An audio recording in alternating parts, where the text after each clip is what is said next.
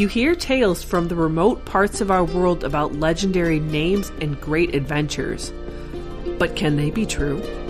The Black Hoof Saloon presents a tall tale audio drama, a short story fan fiction from the West by a Wild West Exodus community member. Battle for Deadwood Gulch, authored by Benji Grosek.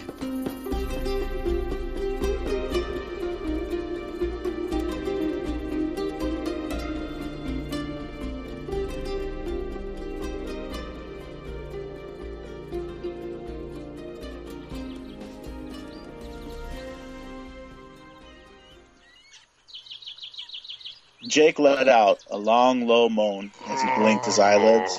There was a large fog that was surrounding his head, and his heart beat like the sound of a drum in his temples. His eyes couldn't focus through the fog that surrounded his head, and they blinked again. He rested on a cot on the edge of the makeshift camp. Each heavy blink allowed him to assess the world around him. He noticed K-Free working on some iron horses. Again, the heavy eyelids closed as a drum in his temples kept banging. He opened his eyes again to see Sun Totem cleaning and preparing his medical tools on a sterile white tablecloth. The weight of his eyelids closed, and then opened to see Hicks Kincaid tearing down the campsite. The trees spun around him as he put his good foot down on the ground in an attempt to keep the world from spinning. It was a good attempt, but the grove of maple and oak trees kept spinning. He kept his eyes closed and his foot on the ground to get the sky to stop spinning. After a moment to collect himself, he slowly opened his eyes. This time, when he opened his eyes, he saw a Flowing River looking at him quizzically and way too close for his liking. He fell backward from the cot and managed to get on all fours to expel the contents from last night. Is he poison? Flowing River asked in her blunt, monotone voice. That's just his body trying to expel the toxins from all the alcohol he drank last night. Replied Sun Totem. From the sounds of it, he's had what's called a hangover. Sun Totem stared down at the man heaving and moving groggily. You're really enjoying this, aren't you? Jake said while wiping his mouth. He attempted to get to his feet, but staggered a little and then dropped back down to all fours as the world spun around him. From what I understand, everyone at the Black Hoof Saloon enjoyed a copious amount of alcohol last night. Did you manage to blow all of your share from our last job in one night of drinking and fun? Sun Totem asked quizzically while he sorted and organized his medical supplies. Unfortunately, there isn't much I could do medically to help you with your current condition. Perhaps Kafree has some coffee to help with your head.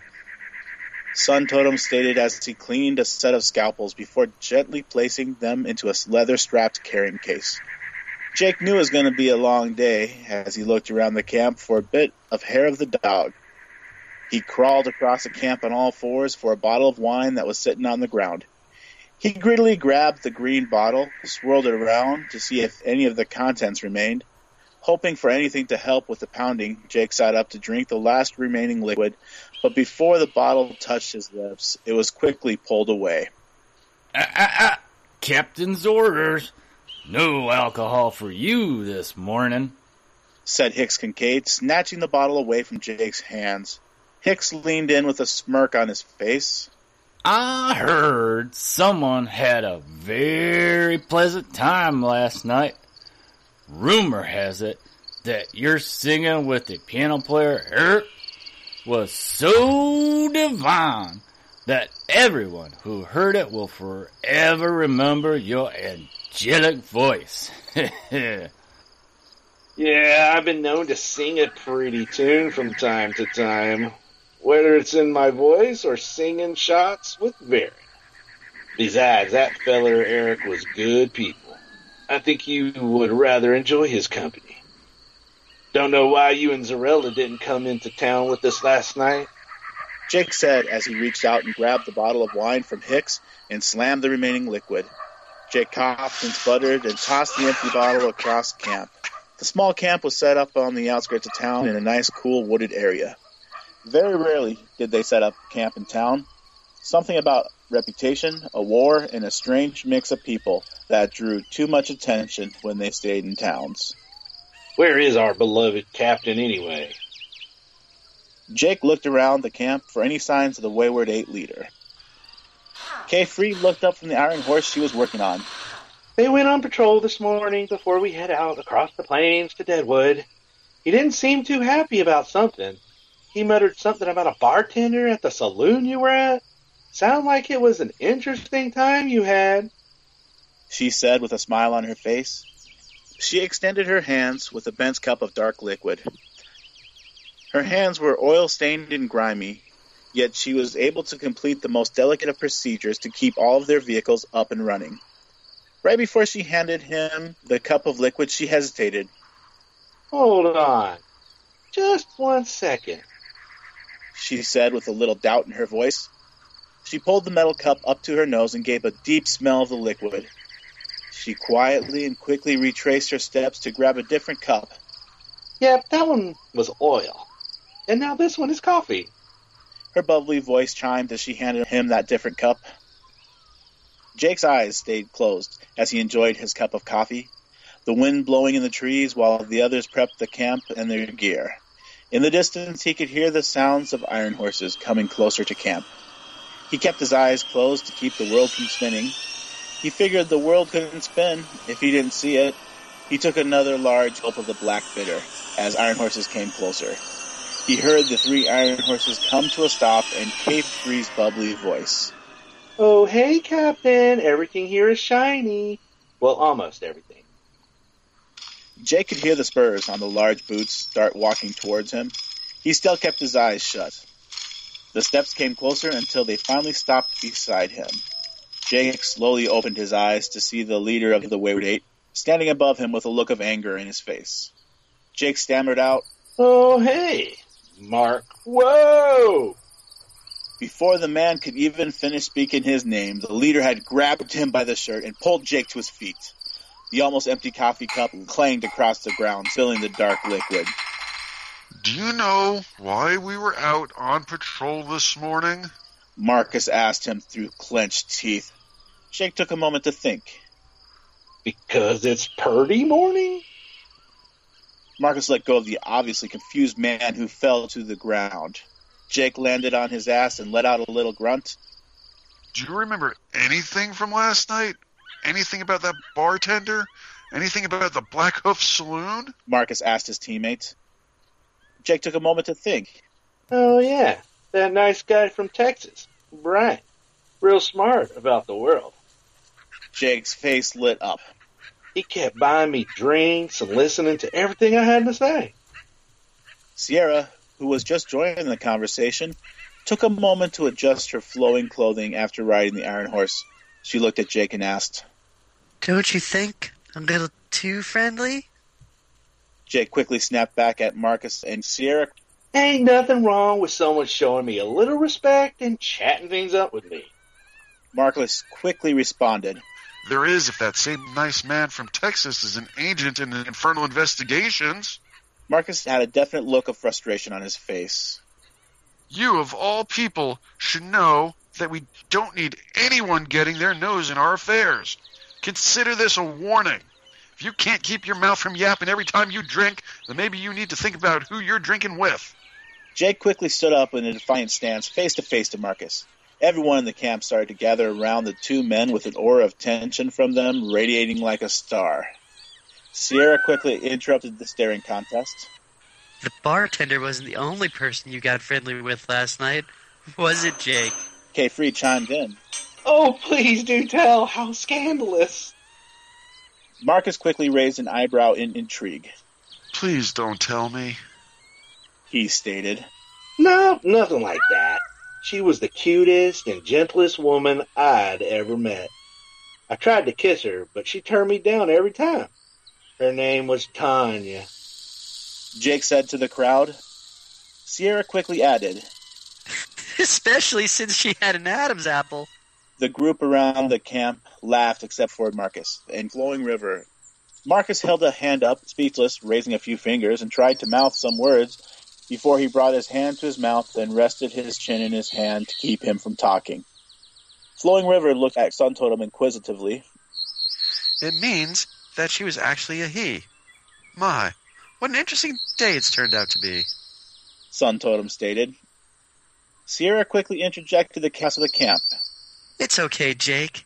His name was Tom, and he was the madam of the Black Hoof Saloon, and very attractive. Quite the charming fellow from Pennsylvania. If I remember correctly, he suggested you find someone in Deadwood at Saloon Number 10, a firecracker named Jane. Sir, we need to be leaving shortly to make sure we meet our contact at the appropriate time. I enjoy the stories of the Black Hoof Saloon a great deal, but we do have a job. Zerelda said to the group. Marcus snapped back to reality and began giving orders for the group to break down camp and get ready to head west to the Black Hills of Dakota and head to Deadwood. Without hesitation, Hick gave a shout out. So long, Black Hoof Saloon. It has been interesting.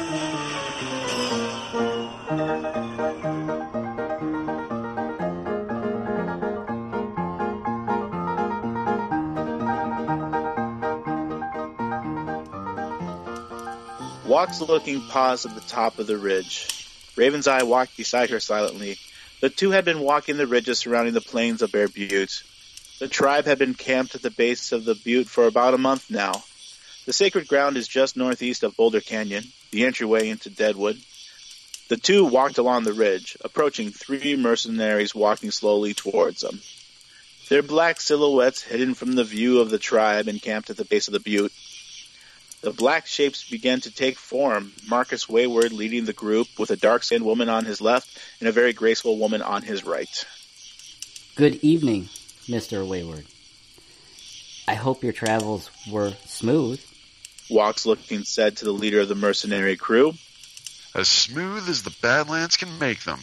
Beautiful country this is. But you didn't ask us to travel all this way to discuss the sights and views.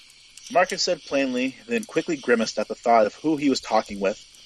He had just asked a woman with bandanas over her eyes about the scenic beauty of the land. This land is sacred to my people, Mr. Wayward. There is beauty and peace in this land. There was at least. The leader of the warrior nation calmly replied, That was until everyone understood the riches that this land had to offer. The war is over, and now Deadwood is starting to explode with excitement.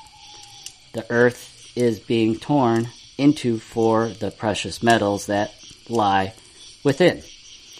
The hard work of men and women in the mines have been replaced by the monstrosities of Carpathian who can work harder and longer than even the most skilled miner. To the west, we have heard of ones not from this world fighting over Devil's Peak. Both the light and dark invaders are drawn to that formation. The once beautiful hills are now filled with darkness and evil. It seems that the war that your kind fought in the east has come to our sacred lands. Her hand was held up to trace the hills on the horizon. Tell me, Mr. Wayward, did you fight on the winning or losing side of the war? Funny thing about war as we know it, there will always be people who try to put it into words to define a war. Men and women can fight wars, bury the dead, and try to rebuild them from it, but they will never ever be able to leave it. Words come and go from our lungs into the air to be taken into the winds. Words can be written onto treaties, but you and I both know that those signed papers are worthless. Of course, people want to come home to Deadwood to start over, to make themselves new after they lost so much in the war. They can change names, clothing, even how they talk, but they cannot ever change what the war did to them. We may try to live our lives as normal as possible, but we'll always carry war with us. Marcus stated it in reply. For some of us, all we know is war and the scars it leaves on our souls. Fighting those wars over and over in our minds, bodies and souls are all we know. Every day that we're breathing, we're winning the wars that they're raging inside. So yes, I fought in the war. Yes, I was on a side. But the fact I'm here talking with you proves something. He took a second to collect his thoughts and glanced to Zerelda and Flowing River at his side. Once, a wise man told me that we all have two wolves fighting in our souls a good one and a bad one. The one we feed is the one that wins. Not all of us have two wolves. Walks Looking said with a certain shortness in her words. She walked towards Flowing River. One day, I would like to spar with you. She held her knife out, pointing it at Flowing River.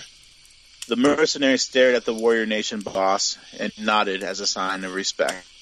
I'm sure there's lots of people who would pay good money to see that. Marcus stated. Speaking of money, what is our job? I want you to take me into the hills. I want you to escort me to see exactly what evil befouls my people's holy land. A large force of my people would cause more unrest to the delicate nature of the peace we have achieved. I don't want the Union to hunt us more than they already do. If we were to be blamed for an attack on the lawless brigades that habitat the streets of Deadwood. You have an elite force of people at your disposal, and we need to move fast, quick, and have little to no questions. Something about these hills are drawing my people from all over the country to converge. Walks Looking said with a certain firmness in her voice. I will meet you in your camp in a couple of hours. I have business to attend to with Raven's Eye and my tribe. Walks Looking said as she walked away from the group of mercenaries. When the two ladies from the warrior nation were out of hearing distance, Flowing River stated calmly, She isn't looking for people. She is looking for part of her. We all are. Marcus said. He turned and started back to the camp. We're all looking for a part of us that we lost or was taken from us.